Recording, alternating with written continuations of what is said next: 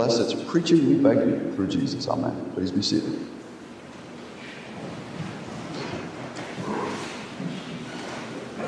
One day, when uh, our family was in Miami, living in Miami, I was in, I was in high school.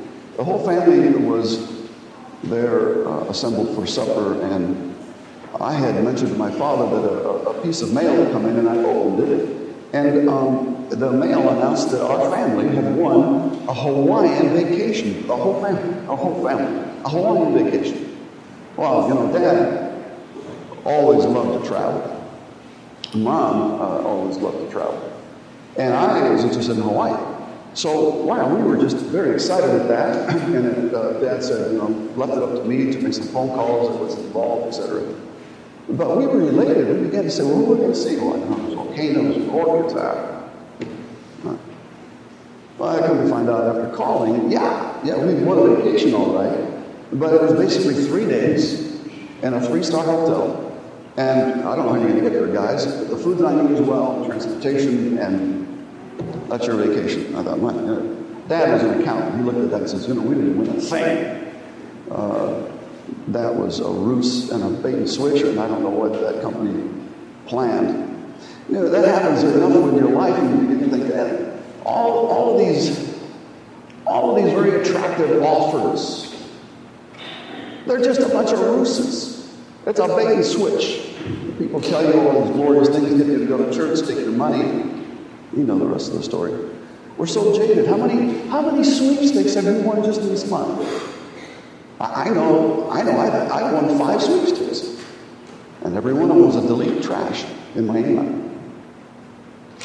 And so when we see, we, we, we see a parable like this, we can scarcely believe that this could be true and that we would be the beneficiaries not only of, you know, a, a, a free meal or so, but, but warmly invited to a momentous occasion in a majestic setting with the most benevolent and rich and honorable king as he has an intention to honor this occasion of the marriage of his son. Now, that, my friends, is more stupendous than anybody knocking at your door and saying, Guess what? I've got a big old envelope, you know, three sticks, one of the cameras are clicking? That's child's play. People win some contests and sweepstakes.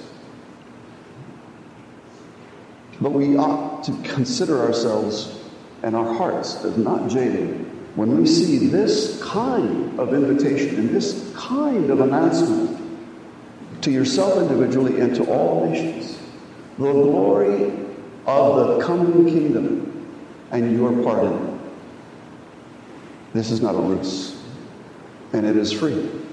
And the Lord sincerely makes an offer to you to attend this wonderful wedding feast. What are we learning here? What do we take home as a teaching? Let me allow, lay out for you that the teaching here is this that God calls many men and women. Uh, God calls many, many men and women in the world, both Jews and Gentiles, to enjoy Yes, to enjoy his kingdom with his son, the Lord Jesus Christ. But here we learn also that in that invitation, we must consider that many are called to the kingdom of heaven, but few are chosen. Few really will abide. And those who do abide, they do so because they are provided the right attire, holy garments for such an occasion. Holy, holy attire, compatible with the glory of that kingdom, the glory of the King, the glory of his Son. That's the teaching. Many are called, few are chosen. Let me lay this out again with some support from, from uh, sermon outline points. The first thing we see is the kingdom of, of heaven uh, is compared to a splendid uh, and a gracious wedding feast. A lot of people have many morose ideas about what religion is. That is not the religion of our Lord Jesus Christ. That is not the faith of our Lord Jesus Christ. What is portrayed for us here is something altogether sumptuous and glorious and joyful. The kingdom of heaven is, is like a splendid and gracious wedding feast, and the wedding feast is hosted by a king. we don't have kings. We don't have kings in America. We don't, some nations, a few nations still have kings. Here in the Western world, we, we have forgotten what the splendor of a king looks like. We're a little bit suspicious, are we not, as Americans, of kings? Um, but kings were to be as fathers and as providers. And Calvin always said that the king provides some kind of, of nascent glory, still reminiscent of heaven, of, of true wealth, of true, true splendor. The wedding feast here is then hosted by a king, and I think that uh, in this parable that would be representative, representative of God the Father.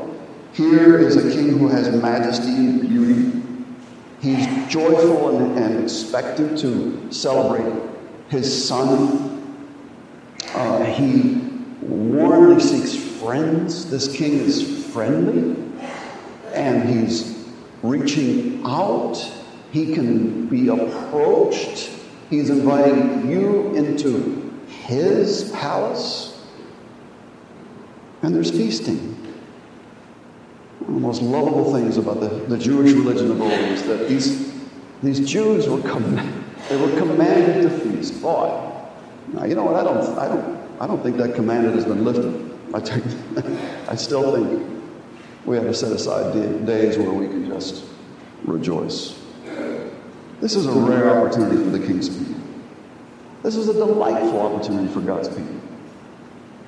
And so the wedding feast is hosted by this king. And in this feast, the king would honor his son, his own son, the Lord Jesus. Uh, by the way, it's very similar to the parable here of the wicked tenants who, lastly, when he sent his son into the vineyard, uh, the, the, the, tenant holder said, No, this one's the heir. Let's dispose of him. Is the son. All right, that's the same son pictured here.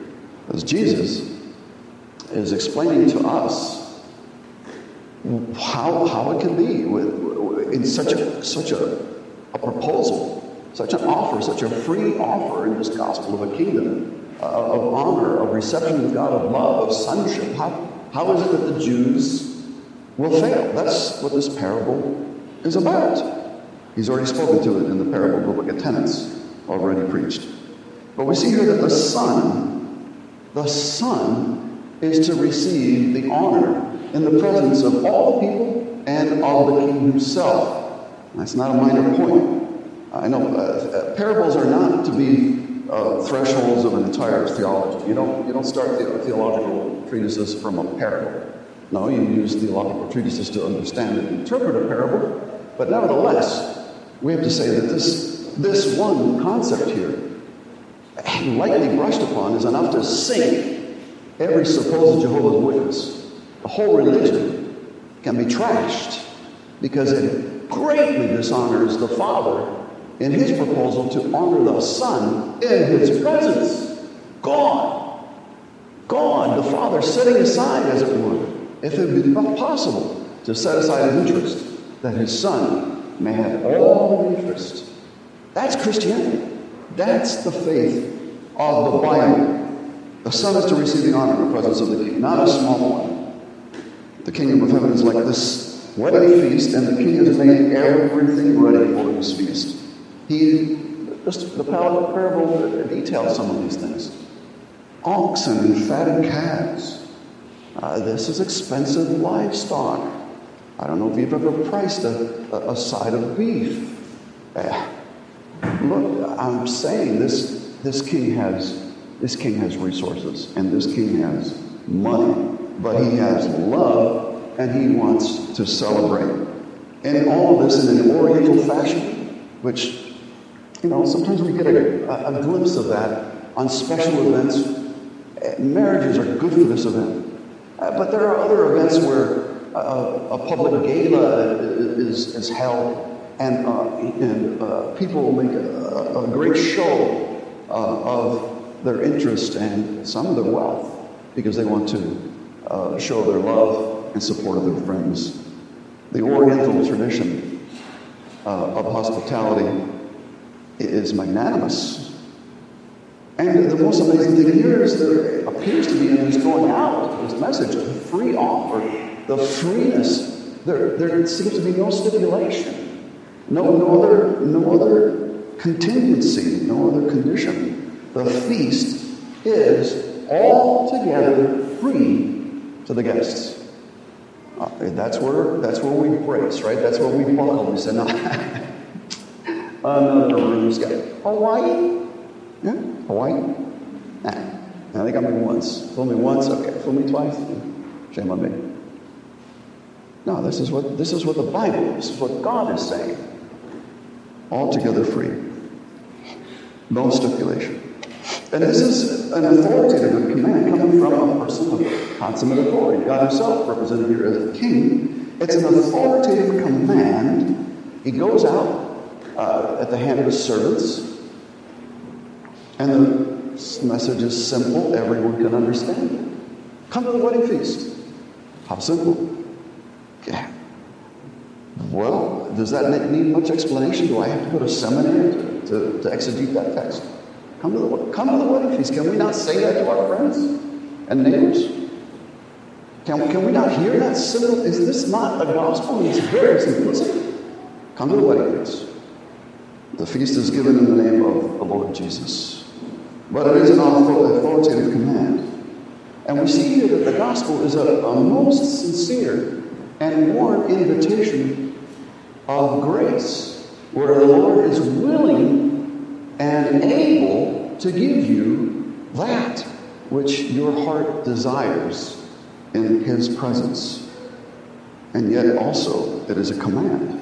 That the gospel is not a command. There's nothing of a command in the gospel, but the, the gospel is always hinged, as a door is hinged to the wall uh, for, for its opening. The gospel is always hinged on the law. And the law is a command. And so his servants are not only not only invited to partake of this kingdom in the gospel, but they are commanded commanded to enjoy this feast, to come to this feast in God's wall. And so a rejection of God in Christ at the invitation, come and enjoy this wedding feast. A rejection of that is not merely a rejection of the gospel, which is a capital crime, but it's also a rejection of the law. In other words, it's a rejection of the whole Bible.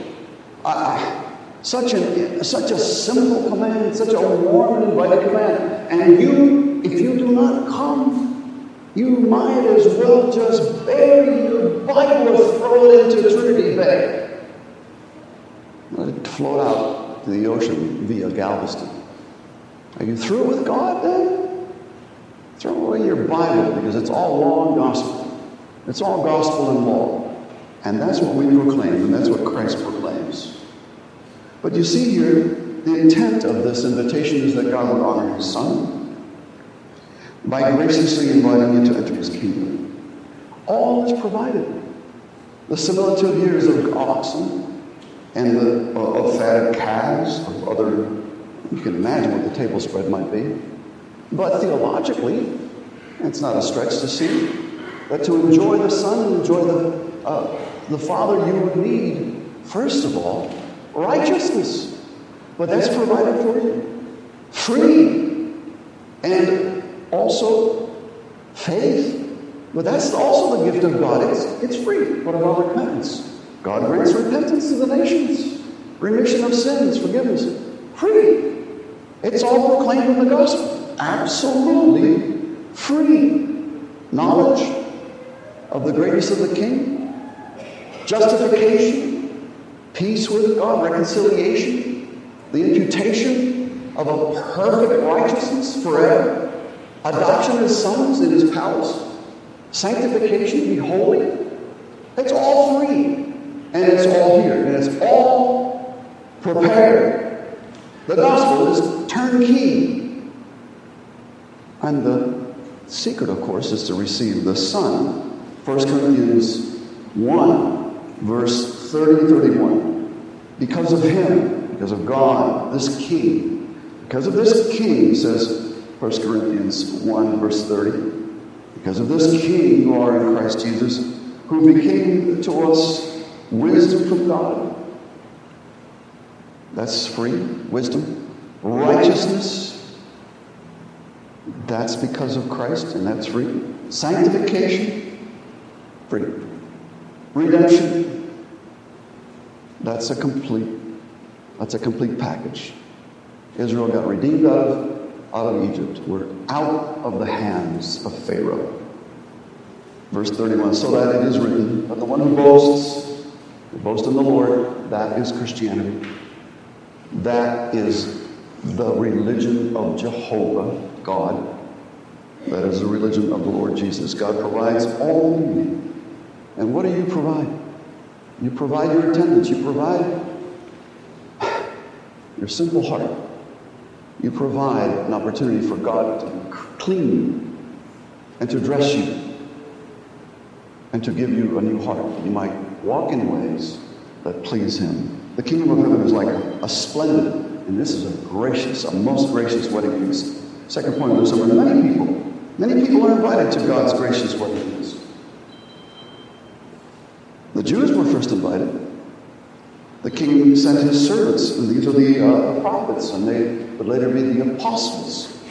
And they were they went out. They, they did their work. They called those who had been invited to the wedding feast. Not a few servants. Not a few. The Bible has 66.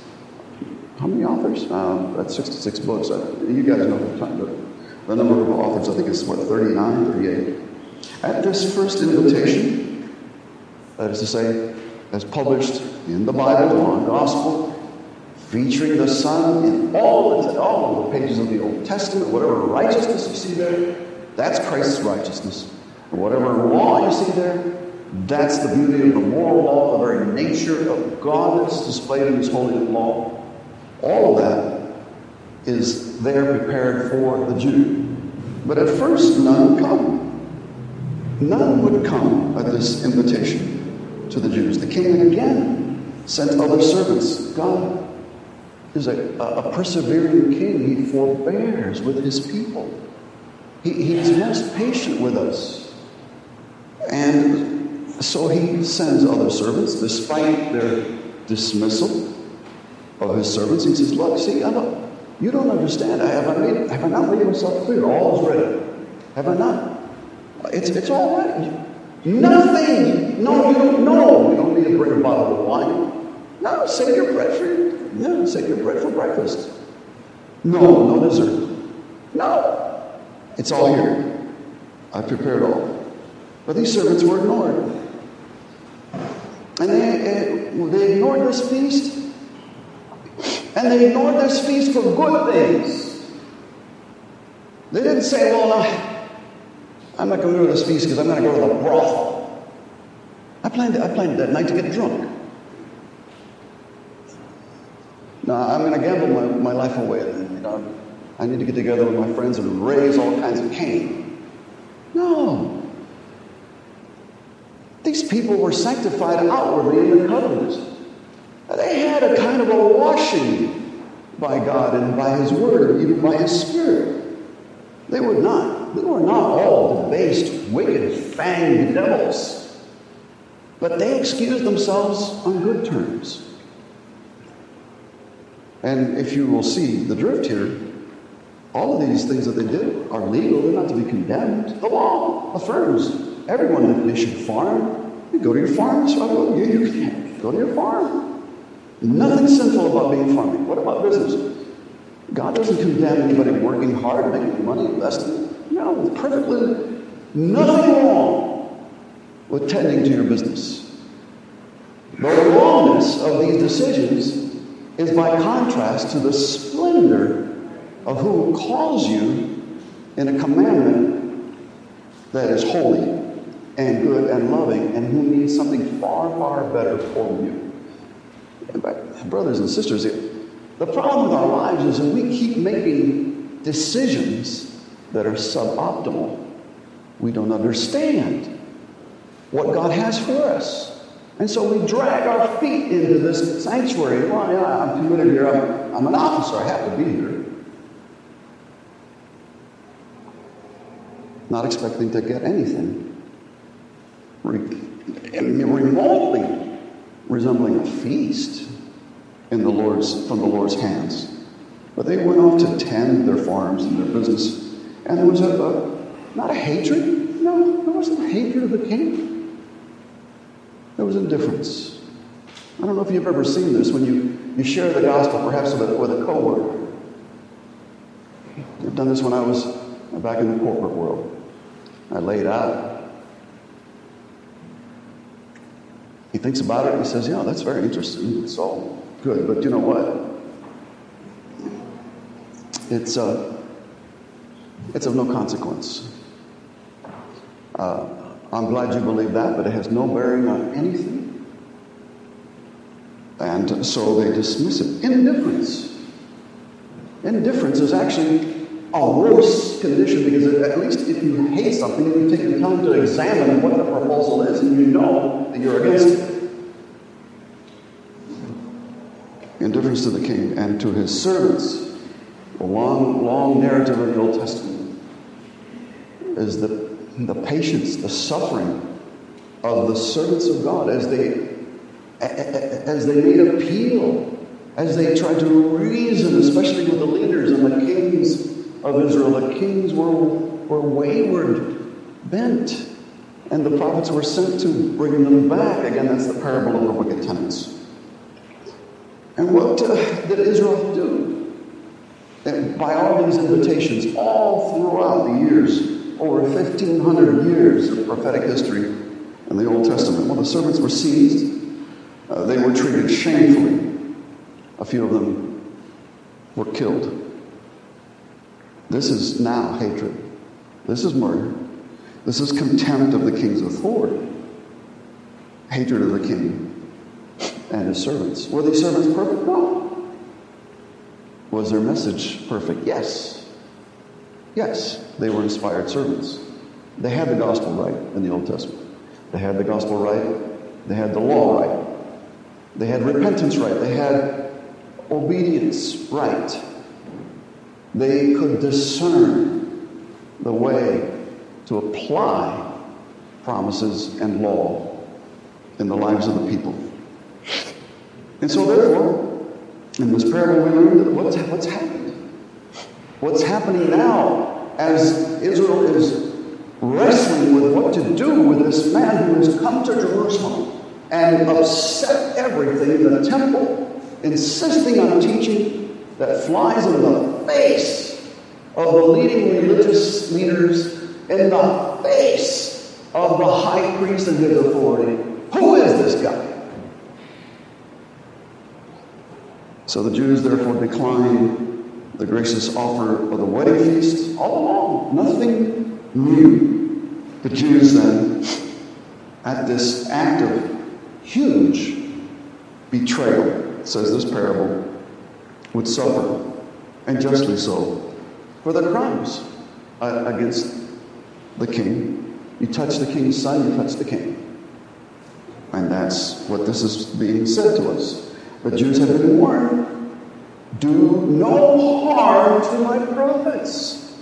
You know, we're very, very prone to assail a messenger. Bad news. Okay, that's bad news. I don't like, you know, knock out his kneecaps. I don't like this guy. brings me bad. He always says, this prophet always has some bad news for me. Says Ahab. Oh, don't, don't surely not, said Jehoshaphat. The Jews have been warned do no harm. But they did harm. They continued to do harm. They did great harm. The king became justly angry at the ingratitude and of the rebellion of the Jews. Okay, at this point now they see plainly the message of God. They see plainly what holiness is. They see this is not ignorance anymore. This is this is looking at God and looking at holiness and looking at obedience and saying no. The king became justly angry at the ingratitude and rebellion of the Jew. And so what did the king do? Of course, he would destroy those murderers, burn their city. Uh, we've already looked at uh, in, the, in the narrative concerning Jesus cursing the fig tree, what that meant. If if you weren't here review that sermon, also, again, in the parable of the wicked tenants, same outcome. He's going to he's gonna take those servants, bind them hand and foot, cast them out, and uh, exalt his son, the cornerstone, the, the, the chief cornerstone that the, the, Jews had, had stumbled on and rejected. That one was to become the head, even though they would kill his son. So the Jews were first invited, and we are seeing here that Jesus was not going to be at all surprised at that nation seizing him as they had done all the prophets and extirpating him. That's for the Jews. Now, the second thing is that many people are invited to the wedding feast as Gentiles. Now, the Jews were many, there were many, many Jews, millions of them in Jesus' day. But the Gentiles were many, many more. Many, many more. They're a disproportionate number, exponentially different. The Gentiles are later invited because, my friends, the Jews did not consider themselves worthy to attend Paul uh, uh, Paul makes this clear in his preaching to the various synagogues in Asia Minor. Acts 13, verse uh, 46, Paul and Barnabas spoke out boldly. It was necessary that the word of God be spoken to you, Jews, first. And since you thrust it aside, look at that violent hatred of the word of God. Since you thrust it aside and judge yourselves unworthy of eternal life, wow, their consciences are spot on. Even their, even their own attestation the Spirit is, the Spirit is lightening the, the consciences and the hearts of those Jews who have received the gospel. And the Spirit knows that those reprobate Jews know that they're not worthy. And so it will stand at the last day. The Word of God be spoken to you first, since you thrust it aside and judge yourselves unworthy of eternal life Behold, we are turning to the Gentiles. And at that expression, things would always explode. It's like a guy who has a girlfriend, he's ignoring her, doesn't appreciate her, but the moment some guy makes a, a motion to win her over, the guy gets jealous. What, what's going on? That's what we have. That's the inexplicable irrationality and reasonableness and madness of an apostate mind. The king will yet honor his son. He has the resources, he has the authority, he has the power. All is still ready. All the food will not spoil. The king's servants are again dispatched, this time into all manner of roads, every which direction. And all peoples, I think of this parable as speaking, of course, about the Gentiles. All peoples, as the, as the previous parables had already ind- uh, indicated, all peoples are invited promiscuously. Yeah, this is a very handy word. That means freely. And when, when, when a man is promiscuous, he said to be promiscuous because he doesn't seem to be able to to make a choice whether of a good partner or a bad partner or a ugly one or a good one. Yeah, he's just he's licentious. He's just easy. But the gospel is easy. The gospel offer is easy, and the command goes out to invite as many as you find. Is that a man? Is that man in God's image fallen in Adam? This gospel's for him. That's the one you should preach to. And he makes it uh, plain that he means is not the righteous. Jesus didn't come to save the righteous. He came, he came to save sinners. The good are invited and the bad. The good, not that they are truly good in essence, but these are would be the God-fearers. These would be proselytes, perhaps Gentile converts to uh, Jewish religion, noble philosophers of approaching the light of God somehow through the testimony uh, of the Jew uh, of pious Jew uh, in, in all the land. The good are to be invited, and the bad, the bad are to be invited. To the Jew, that would mean, once again, the unclean, the leprous, the, the outright wicked sinners. Apostates are still in view uh, to be redeemed. Wicked people. People that have tried Christianity before and absolutely blasphemed the religion and made a wreck of their reputation. They have injured Christ, trampled the blood. They're worthy of, of utter contempt of hell. And yet, the wicked can be reclaimed into this gospel. And especially the Gentile idolaters, murderers, polytheists, ignoring the work of God's handiwork, given to Satan worship, sorcerers. Bad. Invited. The wedding hall then was filled because God perseveres with sinners. That's why the wedding hall was filled. Not that it was a small hall, it was a great hall, the great king. But the hall was filled because God perseveres with sinners, even the Gentiles.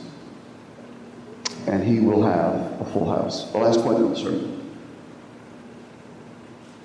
I, I, am not sure of this point. Uh, so uh, let me just say that it could be and it needs to, it, whatever is preached needs to be congruent and agreeing with the primary teaching, that saying that Jesus at the end of the parable says, Many are called, and few are chosen.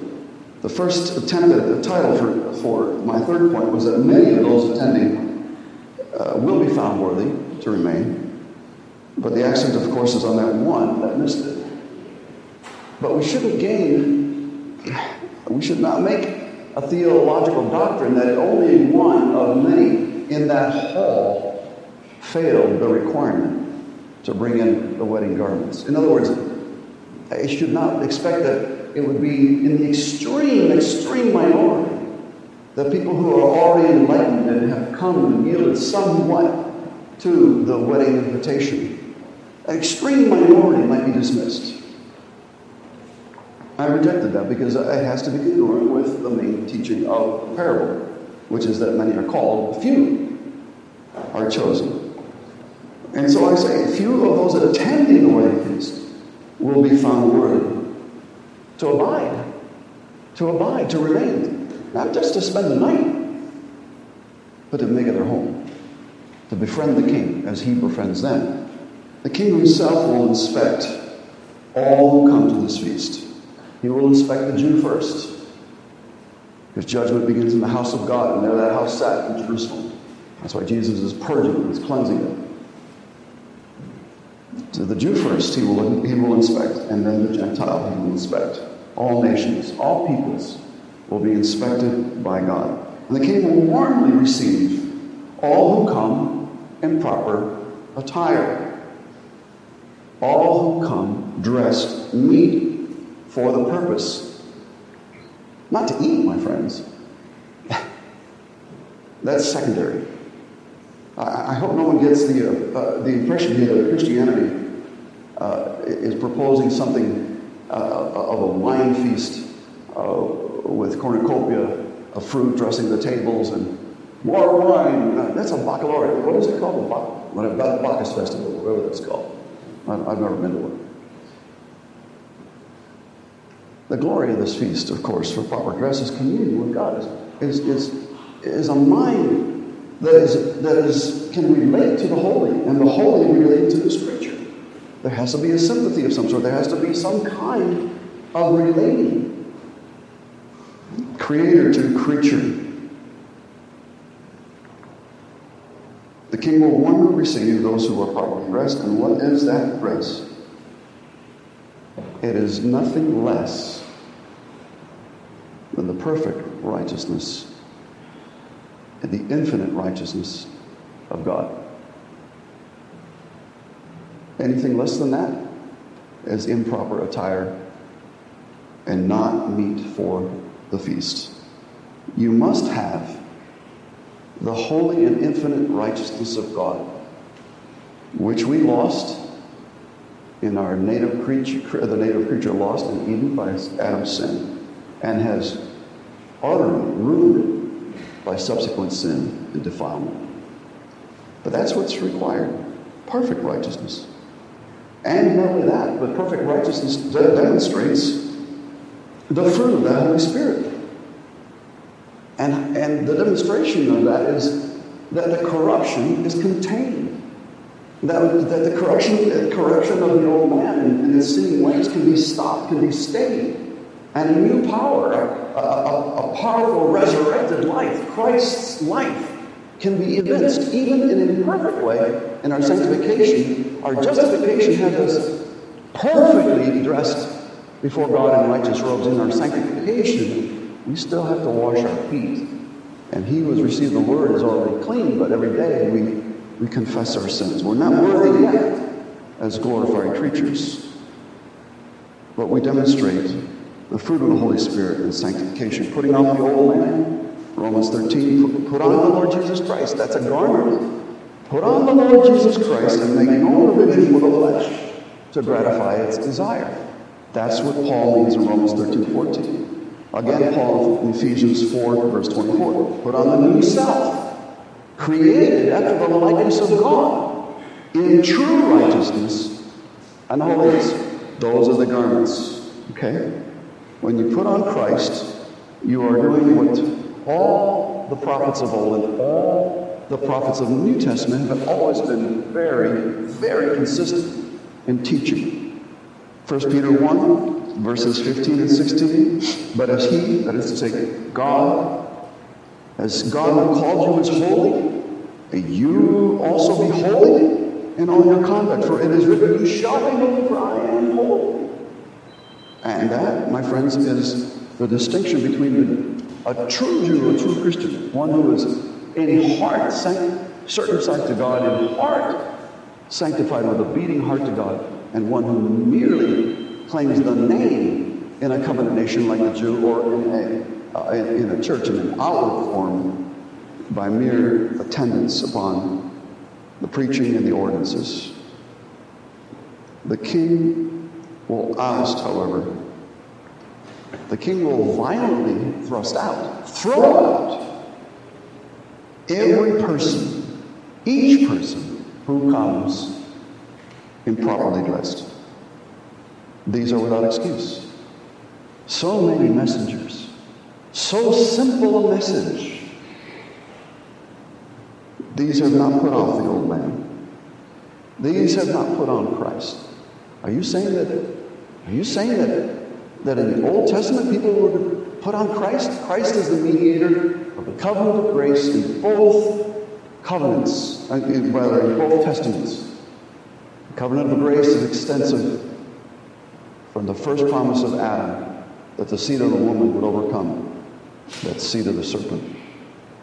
And there's only one mediator, Christ. And there's only one grace of redemption, it's Christ. It's, there's only one righteousness, the, God, the righteousness of God in Christ.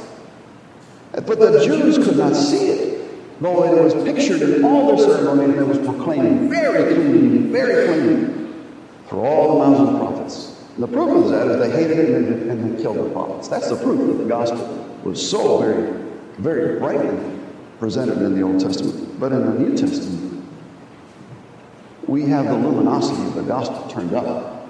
We have the voltage. We have the wattage amped up. Because now, before us is plainly displayed God's own righteousness and his free acceptance of sinners and pardon for sin upon faith receiving the Savior. How much more then? How much more guilty will be those who refuse this invitation today than this wretched nation that refused their king, the Lord Jesus, or rather his parable, the king's son, and were indeed trampled by the boots of so many Romans and cast out into so many factions all over the world. There's not a nation in the world where we don't have a wanderer that is of the, the root of Jacob. These are without excuse. They have not put on the old man, they have not put on Christ, and these will be bound and they will be cast into the outer darkness. I don't want. I, I, I don't want to preach hell. You spend time on that your own this, this afternoon. I don't want. I, I don't like to preach hell. But this is a warning in the midst of the most beautiful, warm gospel invitation you could ever. Can, can you do? Uh, can, try. Hold an event. You know, we got a birthday coming up for a 75 year old. You, you think her invitation is warm to this? A, a lot of people are coming. You know, it's great.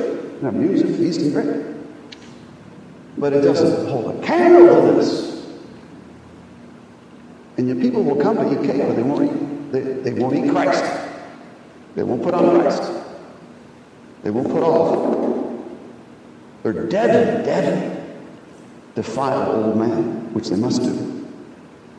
My friends, hypocrites in God's church, hypocrites in God's church are self-deceived. But they will be found out. Their consciences already, Acts 13, their consciences already are indicted and they know it.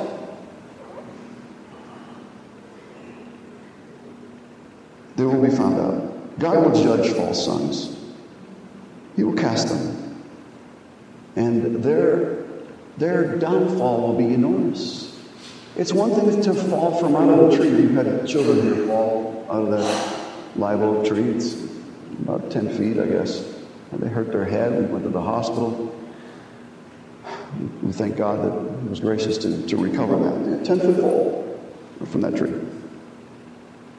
This fall from heaven to hell is a free fall, and it will be enormous. Those who had all their lives thought that they were and despised wicked people Oh, they denounced so many charlatans in politics. You know how it goes. There's always a grenade lobbed for someone evil than you, more evil than you. But this hypocrite will fall from the highest place, from the very, from the very smelling of the feast, from the smell. You know what champagne smells like when it bubbles up in a, good champagne fluted glass? You could just taste it. You could almost taste it. But no, he will be cast, bound, and heaved into the lowest place. And that's all I'm going to say about this. That's a threat. It's not a lame threat. It's here to make sure you examine yourself to see if you are in the Lord. And if you don't like subjective exercises like that, I need to talk to you. Because the commandments of God are spiritual and they reach the inner heart. And if you ignore your inner man, your inner affections, your inner motions of thought, your impulses, if you ignore the, the inner life as you examine yourself, you do yourself a great disservice. This threat is here. No, not that the preacher can, you know, levy a heavy on the congregation with guilt, but that you make sure that upon smelling the champagne, you do taste, and that is Christ. Let not the aroma alone in the church be sufficient, but make sure that you're really eating and drinking Christ in this sermon and at the table when presented. Let me conclude this sermon. God calls many, both Jews and Gentiles, to enjoy the kingdom of his Son Jesus Christ. Many are called to this kingdom the kingdom of heaven, but few are chosen. Few will abide in it. And those who remain do so because they wear the proper attire, holy garments. They wear Christ. And that, my friends, is most compatible attire for the kingdom of heaven. My friends, you know, you're privileged. Not every person in the world has heard the gospel. The servants of God have been all over the place, but some people are yet not reached. It's a great mercy that you have sat here uh, for a little over an hour and nine minutes now. And then you have been able to hear the gospel. Thank God every day when you hear a clean gospel where God is shown to be glorified. God the Father is glorified in presenting to you His Son as your king, as your priest, dying in your behalf, And not only dying as the lamb, but as the priest offering his own, his own self as a sacrifice and as his prophet, giving you, by the mouth of his servants, both gospel and law. Law and gospel. That's the Bible. Be thankful. Every time you leave this church, if you gain nothing else, I already know that's why do I have to say? Thank the Lord that the gospel yet abides in this person. I mean, in this in this sanctuary. That you've heard of it, because many people have not. But you you must avail, you must receive, you must apply by the help of the Spirit. You, I'm saying, you must apply with the help that God gives in His Spirit to apply Christ and putting off the old man and putting on the new. So believe the gospel, Re- receive Christ, repent, as the gospel is adorned always by law, condemning sin, shun that which God condemns, walk in the newness of life, enter the banquet hall, and abide. Abide there with God. This kingdom, then, my friends, is the only one that will last. There are some really beautiful places here in Houston. I know a lot of people don't think Houston is a very beautiful place. I think there's some very beautiful neighborhoods and beautiful architecture. And people live and they come here and they, they, want, they want to avail this place. They want to live it well. But my friends, Houston will not last. Texas will, Texas will not last. Not in, at least not in this form. As good as it is to be in America, this country is not going to endure in this present form that, that I can see. This is the only kingdom that will last. All else will be wrapped up under the, the, the kingdom of the beloved Son of God. He will be the only potentate. At least uh, everyone will be reporting to him in the new structure, of cities, whatever. This kingdom alone will last. All other kingdoms, all other nations will fade away are you spending your life then with only the horizon of this life, vain enjoying all the good things, all the farms, all, all the businesses? It's great, my friends, to pore over macroeconomics. It's great to study medicine and art and music. But these are these are just child's play compared to what the Lord is offering you in Himself. God is the goodness of music, God is the goodness of macroeconomics, God is the truth of science. And so, come and partake. Don't be foolish. Don't think that this is a ruse. Oh, yeah, they're ruses, but make sure you understand that this one is not a ruse. This is not bait and switch. God sincerely offers you his kingdom. And how will you pass the king's inspection? Write that down. If you can give me a clean answer, I, I would be most happy. Happy, happy to hear each one of you say, not of my own, not my works, or of your own righteousness, your works, your righteousness in Christ. I have no other plea. All my righteous acts are as filthy, filthy uh, garments. Are you putting to death then the, the misdeeds of the body? Is, body? Is, is, that, is that what you do every day? Are you actively able to say, okay, this temptation came to me. I, I, I somewhat failed in it. I didn't recover, but I recovered. But now another temptation comes in. Now I thwarted that temptation, and I, I sensed the devil fleeing that time. Have you ever had kind of that kind of victory? It should be every day. If, if you're a Christian, this devil that every hour, every minute you're awake. Are you putting to death the misdeeds of the body in your thoughts, in your words, in your actions, in your body motions, walking in the Spirit? Or are you still in ridiculous ridiculous, inappropriate attire for this wedding. Do you really want to come to this wedding in Adidas sneakers and spandex. Do you? Is that what you want? You need to get rid of that filthy garment. You need to be dressed properly. You need to be given freedom. Clean garments, white garments, beautiful garments. And you will be when you rely on Christ and Christ alone. True faith. Now I leave you then and commend you to His Holy Spirit, who is able and willing to make all these things plain to you. And let, these, let this parable sink into your ears. For many are called. Not all are called, but many are. But few are chosen.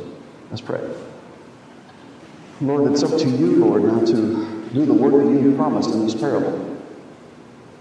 And Lord, so by all means, grant us Christ as our garments.